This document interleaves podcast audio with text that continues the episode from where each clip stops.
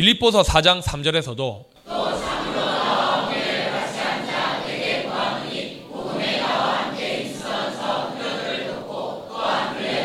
글레멘드란 온순하다라는 뜻이다. 이 글레멘드가 사도 바울 당시의 실상이 되었을까? 이에 대한 해답은 성경 속에 있다. 이사야 40장 9절에서 11절이다. 아름다운 소식을 예루살렘에 전한 자 너는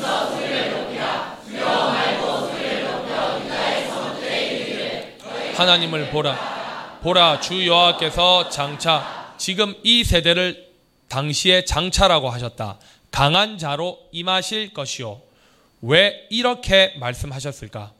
초림 때를 두고 하신 말씀이 아니다. 악인들에게 허락하신 기간에는 하늘에서 당신이 보내신 아들이 당시 제적자들에게 의해 죽임을 당하셔도 사람들 눈에는 마치 힘이 없으신 분처럼 가만히 보고만 계셨다. 그리고 2000년 동안에도 악인들의 악을 보고만 계시는 하나님인 것 같이 잠잠히 계셨다. 이런 현실 때문에 악인의 악행은 계속되어 온 것이다.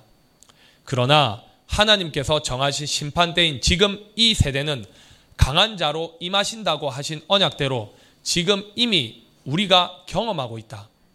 전 성경에 기록된 모든 재앙, 심판의 말씀대로 이 땅을 치시되 전 세계를 징벌하고 계신다. 무엇보다 창세 일의 원수들이 다 하나님 앞에 굴복할 수 없도록 온 세상에 하나님만이 하나님 되시는 때라서 이렇게 표현하신 것이다.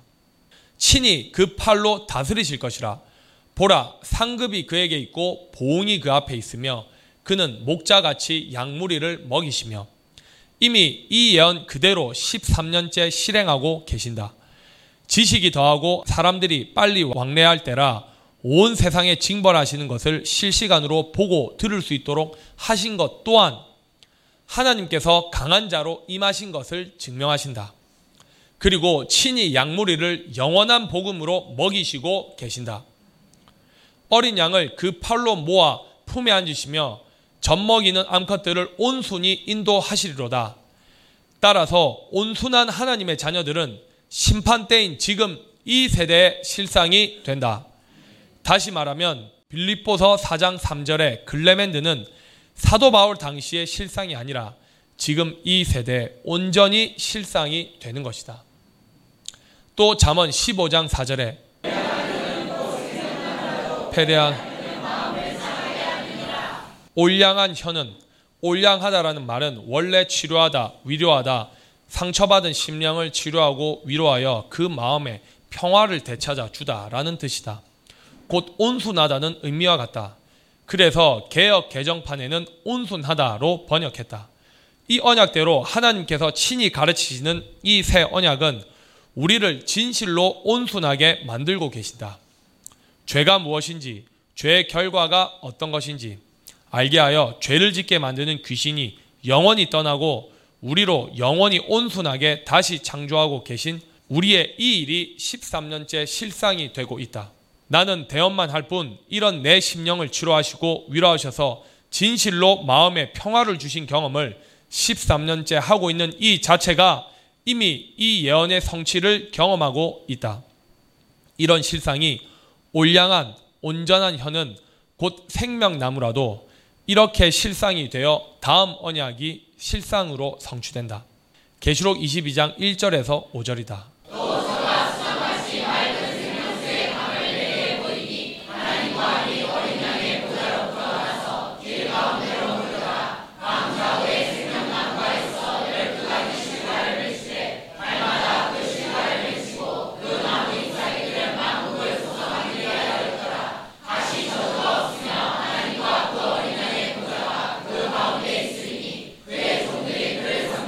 그의 얼굴을 볼 때 그의 이름도 저희 이마에 다시 밤이 없겠고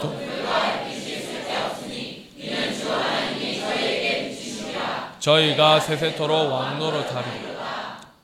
그러므로 올량한 혀, 곧 온순한 혀가 실상이 되어야 생명나무가 되고 이 생명나무와 잎사귀들이 온 세상 만국을 다시 소성시킬 올량한 혀가 되어 이 땅에 악인이 없는 온전히 새로운 세상이 되어 예수 그리스도와 함께 왕노릇하는 오는 세상이 되는 것이다.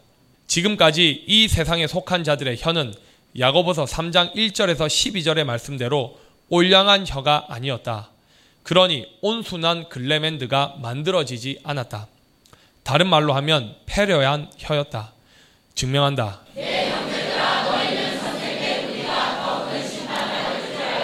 많이 선생 되시지 말 우리가 다 실수가 많으니 오늘 말에 실수가 곧 온전한 사람 능히 온몸도 굴레 씌우시 우리가 말을 순종케 하려고 그입 온몸을 어가하며 또 배를 그렇게 크고 광풍에 밀려가는 작은 키로 시공 뜻대로 운전.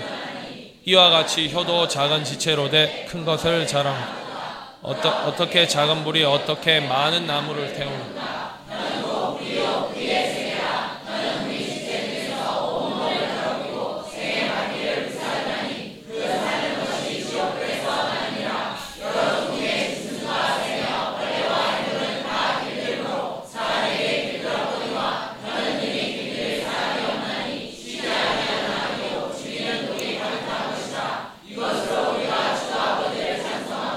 또 이것으로 하나님의 형상대로 지음을 받은 사람을 저주 한 입으로 찬송과 저주가 난내 형제들아 이것이 마땅치 아니 샘이 한 구멍으로 어찌 단물과 쓴물을 올량한 혀가 아니면 절대 단물을 낼 수가 없다. 증거가 지금 전 세계 기독교 역사다. 내 형제들아 어찌 무화과 나무가 갈람나무를 포도나무가 무화과를 맺겠느냐 이와 같이 짠물이 단물을 내지 못하느니라. 우리 모두는 이런 패례한 혀인 불의한 재판관 아래 있을 때, 곧 저주 아래 있을 때 우리의 실상은 상처받고 찢기어 말로 닿을 수 없는 피폐한 상태였다. 안 믿는 불신자들보다 더 못한 타락하고 부패한 상태였다. 지금도 전 세계 천주교 기독교인들이 이와 마찬가지가 되어 있다. 이런 우리였다는 증거가 아직 폐역함을 고치지 않아서 귀신의 종로를 타는 것을 드러내고 있는 것이다. 이는 올량한 혀, 곧 온순이 인도함을 받지 못한 명백한 증거다. 이런 우리로 한 몫의 삶을 온전히 버리게 하시는 것은 하나님의 가르치심 때문이었다. 곧 올량한 혀로 13년째 영원한 생명에 이르게 하신 것이다. 이렇게 우리를 13년째 온전히 인도하시는 우리 하나님이시다. 하나님의 가르치심은 대언하는 나로 하여금 올량한 혀가 되도록 사용하시고 계신 것이다. 이를 두고 온순히 인도하신다고 하셨고 이렇게 실상이 되어야 글레멘드가 다시 창조되어진다. 혀에 대해서 더 가보자. 잠언 17장 14절에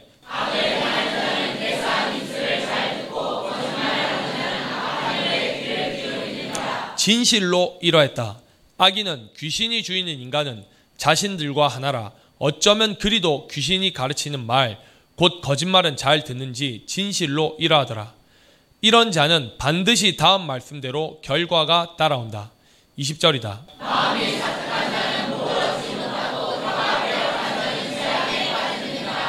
따라서 이 재앙에서 건짐을 받으려면 올량한 혀인 하나님의 가르치심을 받아야 한다. 13년째 우리를 이런 재앙에 들지 않게 하시려고 당신이 예비하신 모든 복을 주시려고 우리를 고치시고 계신다. 잠언 21장 23절에 이 말씀대로 거룩한 금식을 하게 하신 것은 우리로 하여금 환란에서 벗어나게 하시는 하나님의 사랑이다. 이렇게 성경과 다른 거짓말을 못하도록 전 세계 하나님께서 친히 경고하시고 징벌하신 일이 코로나19 전염병이다. 입에 마스크를 쓰고 바이러스를 차단하는 것은 이제 혀로 다른 영혼을 지옥으로 보내는 불의한 재판관들의 입에서 나오는 거짓말을 받지 말라는 뜻이다. 마스크를 안 쓰는 미국을 보아라. 사망자, 전염병 확진자가 얼마나 많은지. 결국 트럼프 대통령도 마스크를 쓰더라. 이렇게 교훈하셔도 아무 깨달음이 없는 천주교 사제들, 기독교 목사들, 종교 지도자들이 영적인 살인을 멈추지 않으면 환란에 던져진다. 성경에 기록된 모든 재앙을 받는다. 그래서 12절에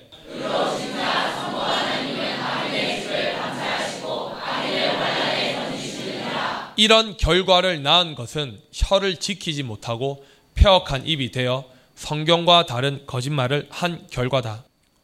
후욕하는 그들은 다음 혀에 해당한다. 이사야 54장 17절에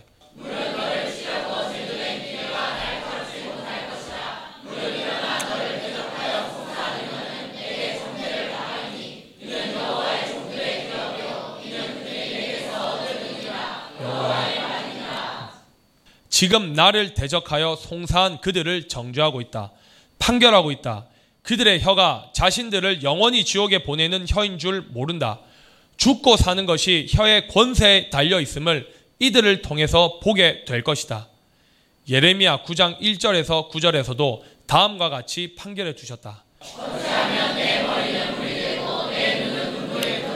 어, 그렇게 되면 살육당한 딸 내 백성을 주야로 고급하려 어찌하면 내가 광야에서 나그네 유할 곳을 이미 우리는 유할 곳을 얻었다. 그렇게 되면 그들은 다 행음하는 자요 폐역한 자의 무리가 되. 여호와께서 말씀하시되 그들이 화를 당긴 같이 그 혀를 거짓을 말하며 그들이 이 땅에서 진실하지 아니하고 악에서 악으로 진행하 또 나를 알지 아냐. 지금 전 세계 천주교, 기독교가 다 이러하다. 거짓을 말하는데도 강성한 것은 징계가 없는 사생자들이기 때문이다.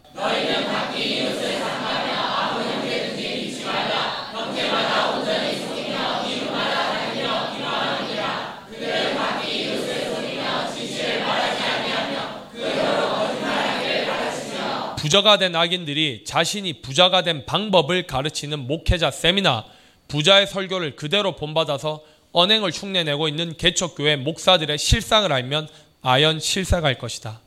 그런 거짓말하는 지도자들을 따라다니며 봉사하는 어리석은 교인들, 이런 거짓말들은 너무도 잘 믿으면서도 진실은 의심부터 먼저 하는 폐역자들이 너네들이었다. 짐승이 뿌린 씨인데도 그 씨가 좋아서 붙들고 있는 악인들 너는 누구냐? 악을 행하기에 수고하거늘 내 처소는 괴울 가운데 있도다. 괴울이란 야릇하고 간사스럽게 속임, 목적을 달성하기 위해 교활하고 야비한 수단을 사용함, 강교, 거짓, 믿기, 주로 이웃을 속여서 빼앗는다. 불의한 음모나 교묘한 술책을 사용한다. 라는 뜻이다.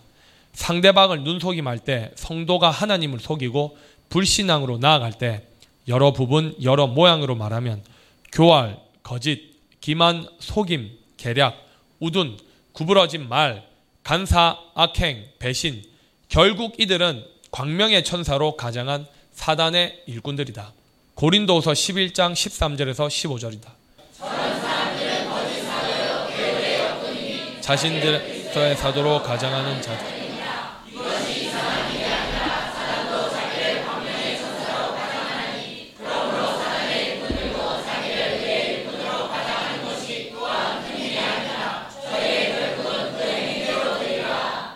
이들은 악을 행하는데 수고하는 자칭 기독교인들이라.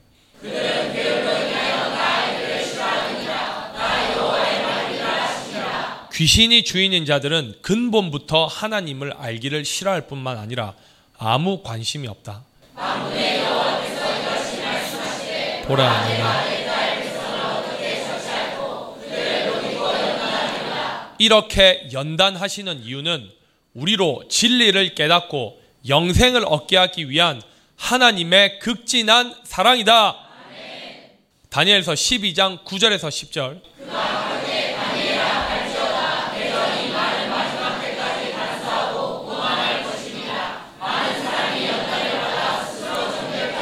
희귀할 것이 악한 사람은 악을 행하리니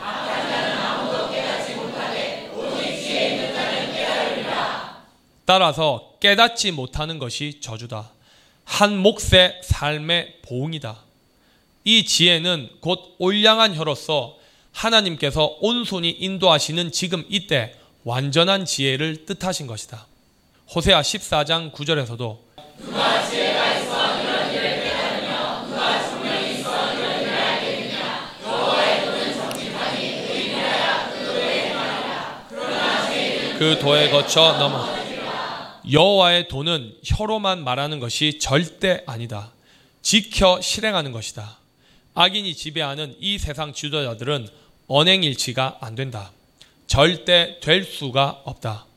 이런 세상은 우리가 사는 이 세대에 끝이 난다. 창세 이래 단 한 세세도 없었던 의인의 세대가 도래한다. 이 준비를 지금 우리가 하는 것이다. 새로운 세상, 천년 왕국을 예수 그리스도와 함께 왕노릇할 하나님의 아들들에게 주시려고 창세 이래 지금 이 세대가 될 때까지 감추어 두신 완전한 지혜다. 이제 위 본문에서 말씀하신 누가는 우리들이다. 더 이상 의문이 아닌 실상이 우리다. 진리는 이런 것이다. 천국의 상속자들에 대한 예언이다. 그들의 혀는 죽이는 살이라 성경과 다른 거짓말을 받아 영적으로 죽이는 화살이 되어 심장에 박혀서 심정지 상태다. 이 때문에 심폐소생술인 영적인 전쟁을 하는 것이다. 사람 눈에는 살아있는 사람 같지만 하나님이 보시기에는 살았다 하는 이름, 곧 예수 이름을 가졌으나 죽은 자다. 이런 죽은 자는 반드시 타작마당이 필요하다. 그렇다고 다 살아나는 것이 아니더라. 이미 만세전에 택한 자녀들은 살아나는데 본래 대체육체로 이 땅에 온 사람은 시간과도 관계없이 안 되더라. 성경을 가지고 하나님의 뜻은 단 한 절도 모르면서 사람이 자기 생각대로 읽고 거짓말로 가르치면 그 혀는 교인들을 죽이는 살, 곧 화살이 된다. 이 화살이 심장에 박혀서 영원히 빠지지 않는 사람은 대체육체가 되어 영원히 둘째 사망, 곧 불못에 간다. 사실이 대체육체는 아브라함이 이삭을 드릴 때 모리아 산에서 이삭을 대신하여 뿌리 수풀에 걸린 순양이 죽은 것으로부터 모형으로 보여 주신 것이다. 광명의 천사로 가장한 사단의 일꾼들이 하는 성경과 다른 거짓말로 죽이는 혀. 이는 지옥불에서 나오는 소리인데 예수 이름, 하나님의 이름을 사용함으로 아무도 모르고 죽이고 죽는다는 것을 누가 알겠느냐? 이래서 누가 지혜가 있어 이런 일을 깨닫겠느냐고 한 것이다. 이 일들은 전부 하나님께서만 알고 계시는 천국의 비밀이다. 악인들에게는 절대 알게 하지 않으신다. 하나님께서 정하신 때가 되어야 알게 하시고 당신이 정하신 사람들에게 먼저 알게 하신다. 그 대상이 우리였다.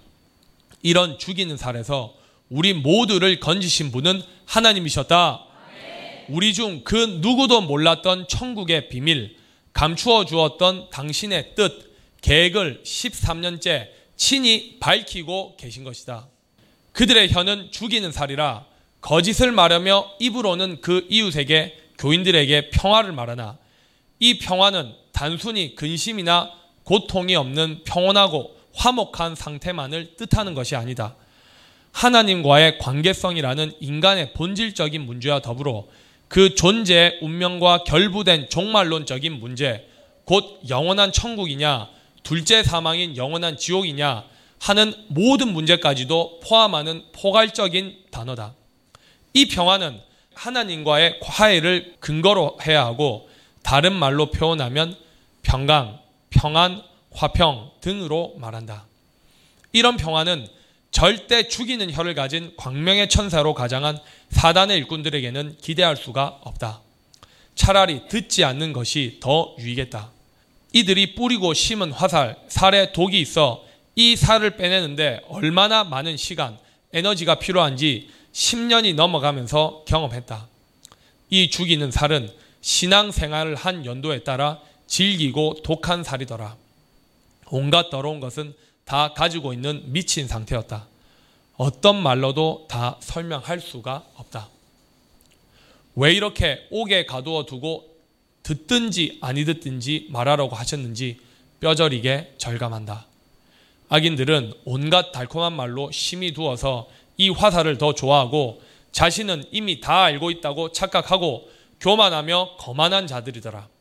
이 화살도 결국에는 하나님 앞에 정체를 드러낸 것이 후욕하는 그들이었다. 온갖 거짓말, 독한 말, 너무도 유치하고 저급한 언행이 귀신이 주인인 사람의 실체라는 것이 너무 명백한 증거이다. 입으로는 그 이웃에게 평화를 말하나 중심에는 해를 도마한도다. 그래서 하나님은 중심을 보시는 것이다. 내가 이 일들을 인하여 그들에게 벌하지 아니하겠으며 벌하신다는 뜻이다. 내 마음이 이런 날에 보소하지 않겠느냐 여호와의 말이니라 새롭게 고치기도 하시지만 반드시 보응이 따른다. 보수하다라는 말은 복수하다라는 뜻도 포함되어 있다. 전 성경을 다 보지 않아도 10절, 11절에 이미 판결해 주셨다.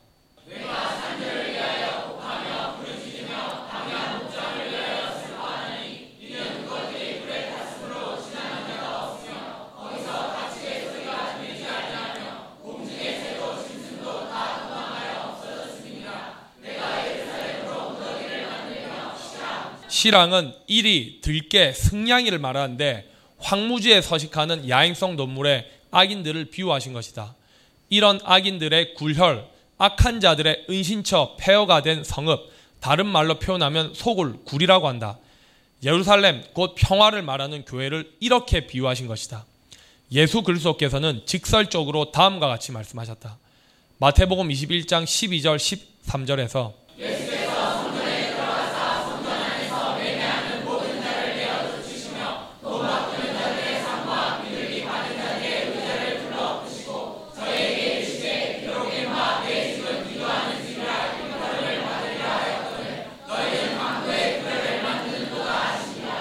같은 사건이 마가복음 11장 17절, 누가복음 19장 46절에 기록되어 있다.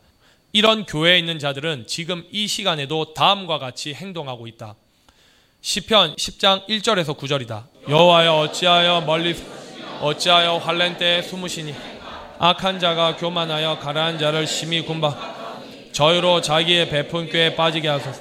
악인은 그 마음의 소욕을 자랑하며 탐례하는 자는 여호와를 배 멸세하셔.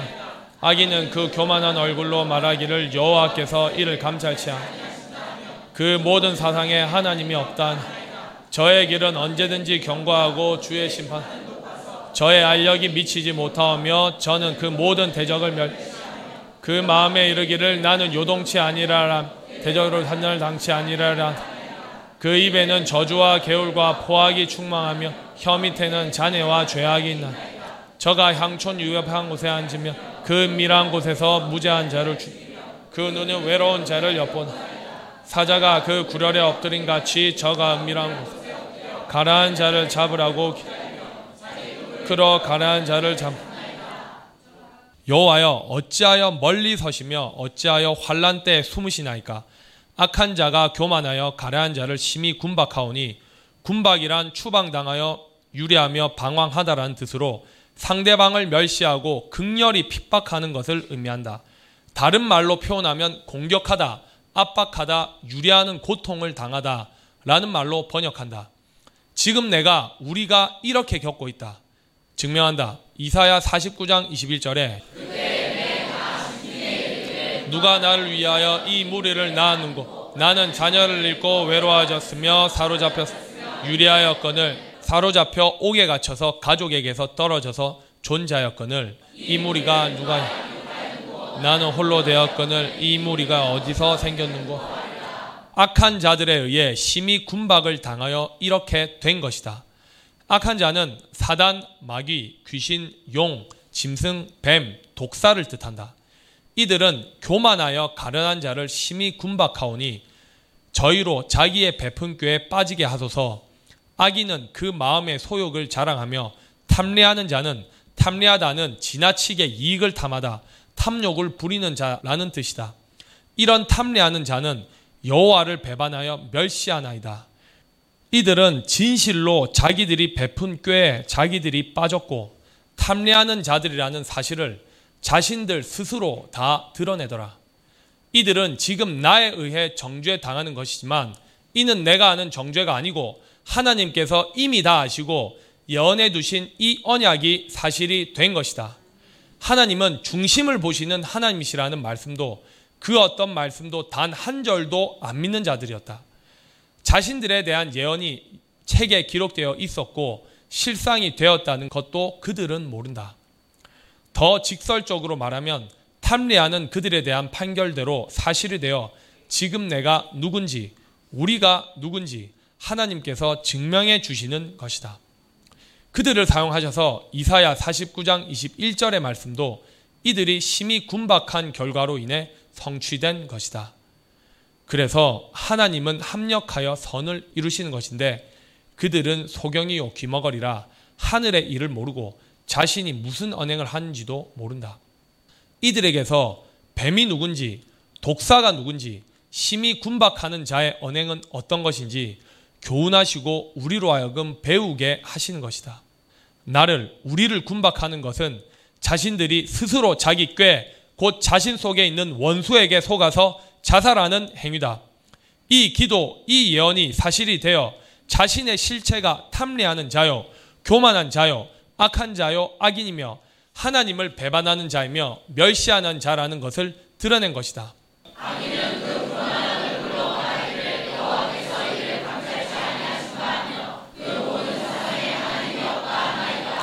사상이란 생각, 사고, 작용의 결과로 얻어진 체계적 의식 내용, 사회나 정치에 대한 일정한 견해를 뜻한다. 이런 자들은 하나님께서 다 그 사상을 알고 계신다는 것을 모른다. 역대상 28장 9절의 말씀.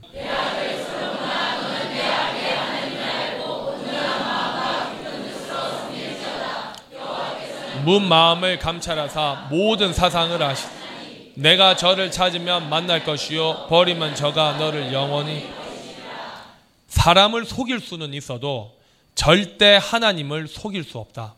의인과 악인이 함께 공존하고 있다가 지금 이때는 모든 사람들의 사상, 곧 생각을 하시는 하나님을 진실로 마음에 찾으면 하나님을 만난다.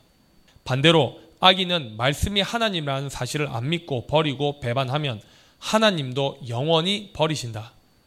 이에 대한 증거가 로마서 1장이다. 그래서 각 개인의 자유의지가 너무 중요하다. 상상에 있는 사람은 자신은 아무것도 안 하면서 하나님이 해 주실 것이라고 생각한다. 자신이 마음에 하나님 두기를 싫어하면 하나님께서는 그 상실한 마음 그대로 버려두신다. 더 치명적인 것은 징계도 하지 않으시고 죄를 짓도록 그냥 두신다. 이런 상태를 두고 호세아 4장 6절에서 10절에 이미 판결해 주셨다.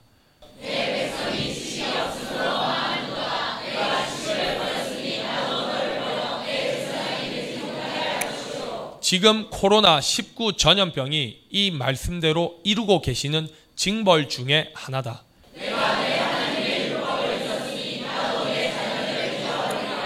목사가 하나님을 아는 진리의 지식을 버리면 교인들도 하나님께서 잊어버리시고 실제 자식도 잊어버리신다. 이는 하나님과 아무 관계가 없다는 뜻이다.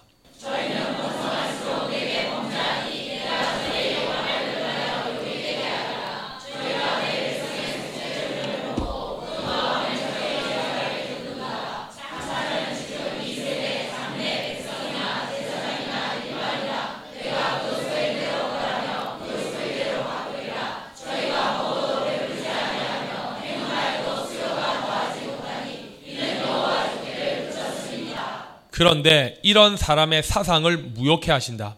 시편 33장 10절에서도 여호와께서 열방의 도모를 펴 민족들의 사상을 무욕해 하시 지금 이 세대가 이 말씀이 사실이 되는 때다.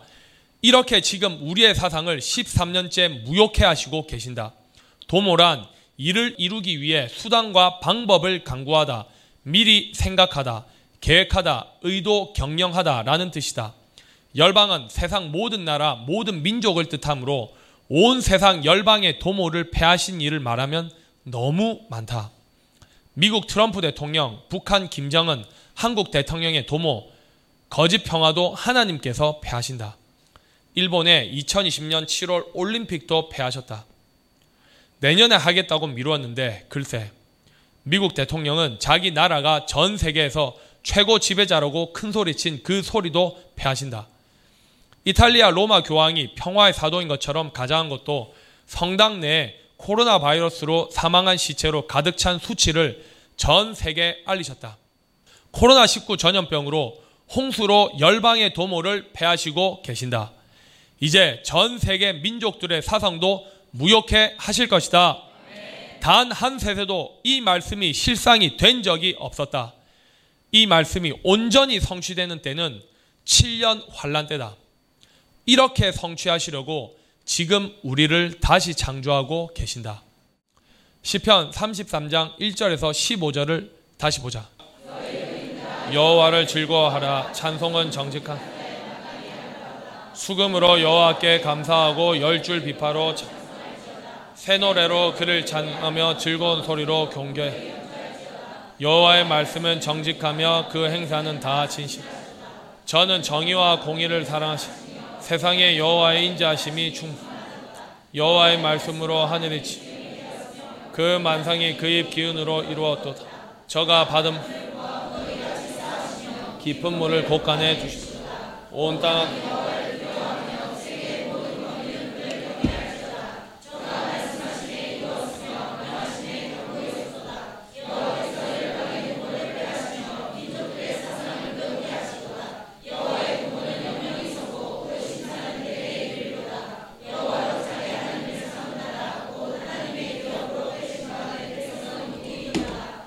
여호와께서 하늘에서 모든 인생을 보시며 곧 그가 가신 곳에서 세상의 모든 검면을 하감하시고 저는 일반의 마음을 지으시며 저희 모든 행사를 감찰하시니 아멘. 너희 의인들아 반드시 한 몫의 삶을 무효하고 죄와 상관없이 영원히 자유한 성도들이다. 천국의 상속자들이다. 만세전에 택한 백성들이다. 완전한 지혜로 다시 창조된 거룩한 자들이다. 여호와를 즐거워하라. 찬송은 정직한 자의 마땅히 할 바로다. 정직을 훈련하자고 한 이유다. 귀신은 근본 뿌리 자체가 거짓이다. 하나님을 찬송하는 것은 다른 자에게 주시지 않고 정직한 자의 마땅히 할 바라고 하신다. 그래서 다음과 같이 말씀하셨다.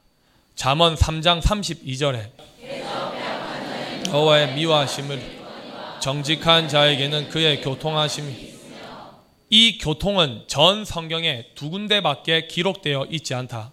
오직 정직한 자에게는 그의 교통하심이란 이 본문만 문자 그대로 보면 하나님과의 교통하심으로 볼 수 있다. 귀신들은 이런 것도 만들어내어 자신은 기도하면 하나님과 교통한다고 그래서 가르쳐 주신다고 거짓 자랑한다. 그런 거짓말한 자는 도리어 하나님께서 미워하신다. 이런 귀신들은 이제 일할 시기가 끝났다. 그들의 모든 도모는 다 패하신다. 그럼 이 본문의 그의 교통하심은 누구와의 교통일까? 교통이란 사람과 사람 사이, 나라와 나라가 서로 왕래하며 의사를 통하는 일을 뜻한다. 다른 말로는 교제라고 한다. 이런 의미를 가지고 해답을 보자. 고린도우서 13장 13절이다. 이 말씀대로 실상이 되면 하나님과 예수 그리스도와 교통이 된다. 성령의 교통하심. 본문의 너희 무리는 누구냐? 여러분들이다. 성령의 교통하심은 절대 상상이 아니다. 사람과 사람 사이에 의사소통하는 일, 나라와 나라 사이에 서로 왕래하는 일, 의사를 통하는 일을 상상으로 하느냐? 정직함을 훈련하게 하시려는 하나님의 완전한 지혜로 우리를 정직하게 만드시고 계신다. 온 세상이 악한 자 안에 처해 있는 이때 거룩한 무리들을 정직하게 만드시는 이유는 시편 33편 1절의 말씀대로 여호와 하나님을 찬양하되 영원히 찬송하게 하시려는 온 세상 모든 열방의 도모는 패하시고 민족들의 사상을 무역해 하시려고 이 온 세상이 감당치 못할 하나님의 아들들, 백성들로 만드시고 계시는 것이다. 귀신의 속성은 뿌리가 거짓이다. 절대 정직하지 않다. 정직이란 거짓이나 꾸밈이 없이 마음이 바르고 고듬이라는 뜻이다. 정직은 하나님의 속성이다. 새 언약으로 완전히 다시 창조되어야 한다. 절대 어렵지 않다. 이미 작정되었으니 반드시 정직하게 다시 제조하신다. 그래서 성령과 교통하심이 있다고 하신 것이다. 이 정직한 길은 우리가 13년째 이 길이다. 잠언 2장 1절에서 9절에 하나님께서 여러분들을 부르신다 지금 내가 만일 나의 말을 받으며 나의 계명을 내, 내 길을 지혜에 기울이며 내 마음을 명철에 지식을 불러 소리를 놓 은을 구하는 것 같이 그것을 구 감추인 보배를 찾는 것 같이 그것을 여호와 경외하기를 깨달으며 하나님 대저 여호와는 지혜를 주시며 지식과 명철을 그 입에서 그는 정직한 자를 위하여 완전한 지혜 행실이 온전한 자에게 방패 하나님은 아무나에게 하나님이 아니시다. 만세전에 택한 자에게 하나님이시다.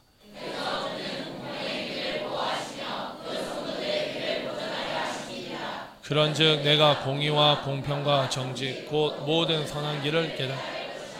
정직은 오직 하나님이 인도하시는 대로 따라가면 되는 길이다. 이렇게 될 때 거룩한 자 곧 성도이며 의인이 된다. 이런 의인들은 오직 여호와 하나님만 즐거워하고 하나님만 찬양하게 된다. 이렇게 창조하시고 계신 증거가 성령과의 교통이다. 다시 시편 32편 2절로 가자.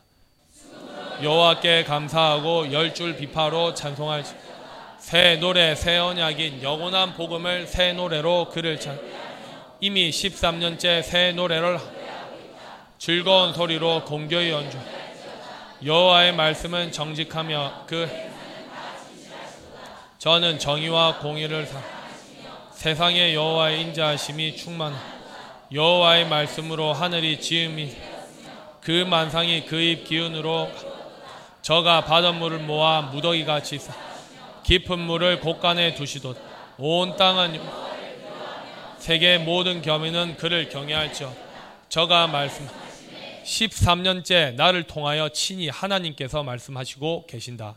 나는 대언할 뿐이다. 이루었으며 13년째 얼마나 많은 말씀을 이루고 있는지 알고 있느냐? 이제 우리 성도들 중에 태어난 성도들이 나오고 있다. 명하심에 경고히 섰도다. 이렇게 견고히 세우신 우리를 통해서 여호와께서 열방의 도모를 패하시며 민족들의 사상을 무욕해 하시는 것이다. 하나님께서는 반드시 사람을 통해서 당신의 선한 일을 하신다. 시편 33편 1절에서 9절의 말씀을 이루셔서 열방 곧 모든 나라 모든 민족들의 사상이 허상임을 깨달아야 영영한 사역자가 일어나서 새 노래를 노래하여 온 땅에 있는 사람들의 도모가 얼마나 허무한지 헛된 일인지 진리를 외쳐야 한다. 이렇게 되면 의인이 세상을 다스리고 누리고 정복하는 죄가 없는 세상이 된다. 이는 이 온 세상을 창조하신 하나님의 도모였다. 이때가 될 때까지 악인들에게 허락하신 기간이었기에 사실은 천국의 비밀은 하나도 열리지 않았다. 진실로 창세 이래 우리가 이 전대미문의 새 일의 주인공들이다. 열방의 도모는 왜 패하실까? 시편 146편 3절에서 4절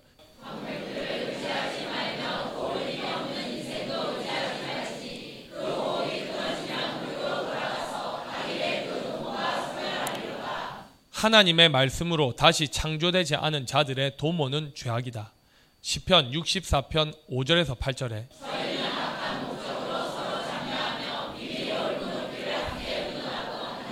누가? 저희는 죄악을 도모하며 이를 우리가 묘책을 찾았다. 각 사람의 속뜻과 마음이 좋은 뜻의 깊이가 아니다. 원수가 주인이 되어 있는 사람의 영적인 상태를 우리는 후욕하는 그들의 정체를 보고 알았다. 얼마나 오래 얼마나 깊이 예수 이름으로 가장하고 있는지 진실로 이 진리가 사실이었다. 자신들은 잘 믿노라고 하면서 사실은 하나님을 예수 그리스도를 안 믿는 대적자들이었다. 이를 두고 짐승의 비밀이라고 한다. 특히 방백들 곧 지도자들의 도모는 예수 이름을 빙자한 도모라 아무도 알 수 없었다. 하나님을 예수님을 위해서 교회를 더 크게 더 화려하게 세력을 확장하며 사람들을 미혹한다. 영혼과는 아무 관계가 없이 사람의 경험으로 계명으로 교훈하는 곳은 더 깊은 흉악한 귀신의 처소다. 이들이 도모하는 것 곧 계획, 생각, 일은 다 죄악이다. 이제 이런 도모는 다 패하신다.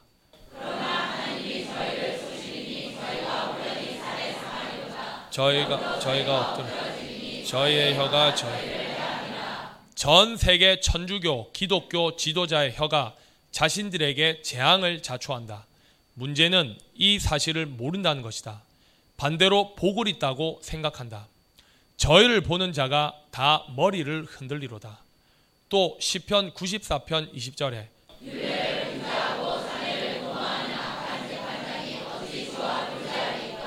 교제가 다른 말로 교통이다. 악한 재판장은 성경을 빙자하여 잔해한다. 잔해는 잔인하고 난폭하여 교인들의 생명을 해친다는 뜻이다. 악랄하게 고통을 주고 박해를 가한다는 의미다. 파괴하여 황무지로 만든다는 뜻이다. 잔해를 다른 말로 표현하면 폭력, 재앙, 죽이다, 멸하다 라는 말로 번역한다. 이런 악한 방백, 곧 재판장, 목사, 사제는 주와 교제할 수가 없다. 그는 도마하는 것마다 교인들의 생명을 해치는 것이다. 이래서 반드시 패해야 한다. 성경이 모든 것을 죄 아래 가두어 둔 기간에는 의인이 한 사람도 없다. 그 이 기간에는 성경을 가지고 사용하는 모든 자들의 도모는 도리어 자네요 죄악이다. 또 보자. 잠언 12장 5절에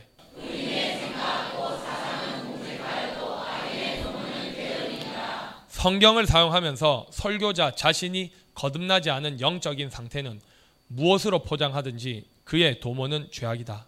잠언 14장 22절.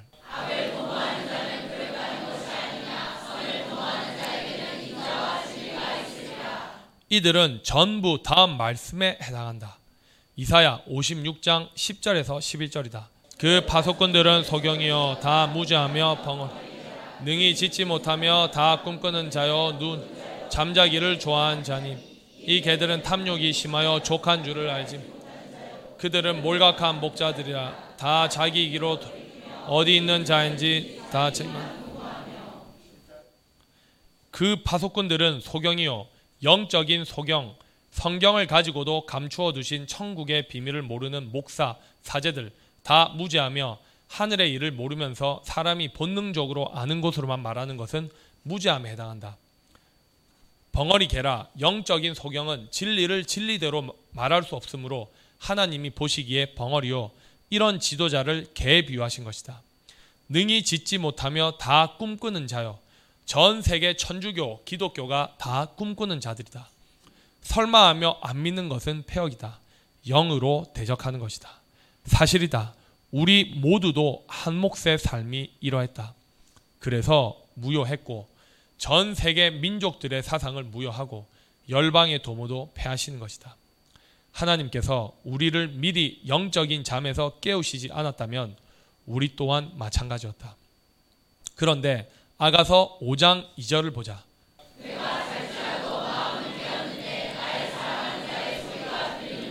문을 두드려 이르기를 나의 누이 나의 사랑 나의 나의 완전 문 열어 닫고 내 머리에는 이슬이 내 머리털 밤 이슬이 나에 대한 예언이었다. 나도 잤는데 마음이 깨어 있었다는 것은 하나님과 예수 그리스도와 나만이 안다. 이 일을 두고 요한복음 1장 32절에 또 증거하여 가로되 내가 봄에 성령이 비둘기 같이 그의 위에 머물렀다고 한 것이다. 하늘로서 내려온 비둘기는 아가서 1장 15절에 엎다 내 눈이 야들게 아가서 2장 14절에도 넌 나의 비둘 나로 내 얼굴을 보겨 내 소리를 듣게 하라 내 소리는 부드럽고 내 얼굴은 아름 여기까지만 보면 성령을 상상만 할 수 있다. 또 보자. 아가서 4장 1절에서는 넌 어여프고 어여프 너울 속에 있는 내 눈에 비들게 내 머리털은 길라 산기석에 물이 염 눈이 비둘기 같다는 말은 영적인 눈을 뜻한다. 하지만 여기까지도 사람 생각으로 보면 명백하게 안 보일 수 있다. 그런데 다음 말씀을 보자. 아가서 6장 9절이다. 나의 완전한 사 그는 그 어미의 외 반드시 외딸이어야 한다. 나에 대한 예언이 맞다. 나의 완전한 자는 하나뿐이로구나. 라고 하신 것은 여러 군데 여러 사람이 아니란 뜻이다.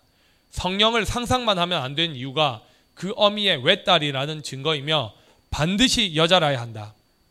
전체를 종합하지 아니하면 명명백백하게 드러나지 않는다.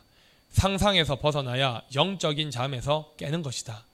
진리는 이런 것이다. 그래서 사실은 절대 다수의 목사나 기독교인들이 사도 바울을 영성이 최고라고 하지만 당시 사도 바울도 사도 바울 못지않다.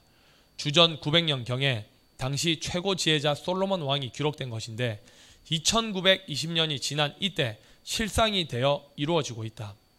이렇게 성취되지 않으면 상상만 한다.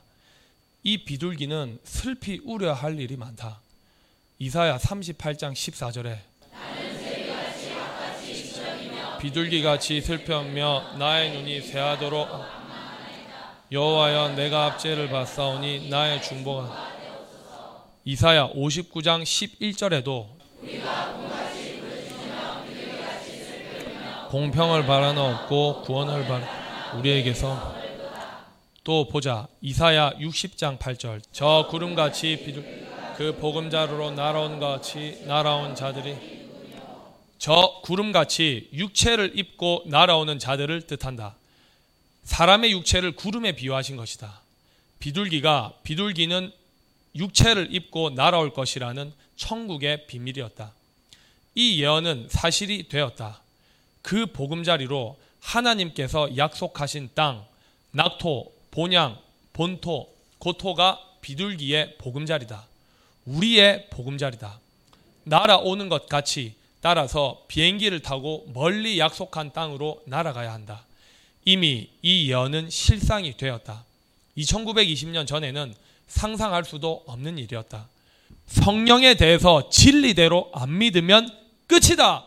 이 때문에 말로 성령을 거역하는 것은 사함을 받지 못하고 영원한 죄에 처한다고 하신 것이다. 이래서 여러분들이 영적인 잠에서 깨기를 기다리고 기다렸다. 한 성도라도 치명적인 죄를 지을까봐 노심초사했다. 성령을 비둘기에 비유하신 이유 중 하나가 비행기를 타고 날아오는 것 같이라고 하신 것이다. 또 하나님께서 약속하신 땅은 멀었다.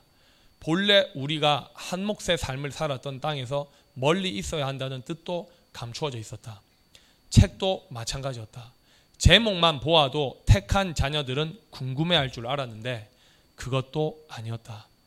이 세상에 속한 자들에게는 그냥 꿈속에서 살다가 육체가 죽어서 꿈을 깬다. 그것도 아주 조금 깬다. 그때도 그들은 헛소리한다. 상대방의 말을 듣지 않고 자기 소리한다. 누가복음 16장의 부자가 그랬다. 저 구름과 라는 말씀을 다시 말하면 육체를 입은 사람들 곧 거룩한 떡덩이에 대한 예언이었고 이제는 사실이 되었다. 진리의 성령과 함께 날아간 곳이 만세전에 예배해 주신 나라, 약속하신 땅이 우리를 위해 예배하신 땅이었다. 이렇게 우리에 대한 예언이 2720년 전에 이미 기록되어 있었다. 이 사실을 우리 눈으로 확인하고 귀로 듣고 마음에 깨달아 믿어져야 택한 자녀이며 구원을 받는 것이다. 이런 구원에 대한 진리는 다 무시하고 귀신이 가르친 거짓말만 믿고 있는 사람은 영적으로 죽은 자다. 한 몫의 삶을 무효했으면 무엇이든지 다 새로 시작해야 하는데 어쩌면 그리도 어둠인지 빛이 어둠에 빛이 돼 어두움이 깨닫지 못하더라 하신 말씀이 진실로 사실이 되었다. 귀신이 주인인 사람은 어둠이다. 특히 일반 백성이 제사장이 된 목사, 목사 사모, 장로, 권사, 안수집사, 집사 이들이 과연 짐승에서 사람이라도 되겠나 싶을 정도로 어둠이더라. 이 때문에 비둘기가 슬피 우는 거다. 진리의 성령은 눈에 눈물이 그칠 때가 되려면 오는 세상이 되어야 한다. 저 구름같이 비둘기가 그 보금자로 날아오, 날아오는 자들이 누구냐? 이에 대한 해답이 구절이다. 곧 섬들이 날아마 다시세 배들이 먼저 원방에서 귀신에 쳐서 척갈로에서 먼 곳에서 내 자손과 진리의 성령의 자손 곧 하나님의 자녀 백성들이 내 자손과 그 은금을 아울러 싣고 내 하나님 여호와의 이름에 드리려 이스라엘의 거룩한 자에게 드리려 하는 자들이 이는 내가 하나님께서 너를 중층의 소리는 예수 그리스도를 지칭하시지만 온전한 상층의 소리는 나에 대한 예언이다. 이 예언을 이루시기 위해 지금 치욕을 겪는 것이다. 여러분들도 나에 대해서 모를 때는 오해하고 미워하기도 했지만 지금은 아니니까 진심으로 믿어드시지 말이다. 마찬가지다. 이 예언이 실상이 될 날이 멀지 않았다. 반드시 언약대로 다 이루시는 하나님을 믿거라. 네. 믿음이 실상으로 와야 여러분들을 믿음에 이르게 한다. 네. 내가 너를 영화롭게 하였음이니라. 비둘교에 대해서 더 가보자. 시편 55편 6절에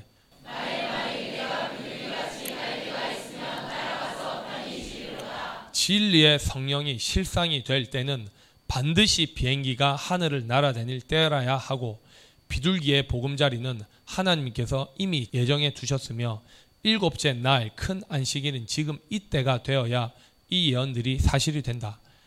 만약 이 본문만 보면 그냥 사람 생각으로 저 하늘을 나는 비둘기로 말했구나 하고 이 말씀의 뜻을 모르게 된다. 그런데 진리를 진리로 신령한 것은 신령한 것으로 사랑을 따라 곧 하나님을 따라 성령을 따라 가니까 이 말씀이 무슨 뜻인지 보이고 들리고 알고 믿게 된다. 13년째 이렇게 하나님께서 인도하고 계신다. 나는 대언만 할 뿐 감사는 하나님께 해야 한다. 이런 것이 참 진리다. 그래서 진리의 하나님이라고 하신 것이다. 왜 진리의 성령이라고 하셨는지 이해가 되느냐? 어느 한 군데만 예언되어 있으면 안 된다. 비둘기는 사람이 본능적으로 아는 저 비둘기를 지칭하신 것이 아니었다. 전 성경이 이러하다.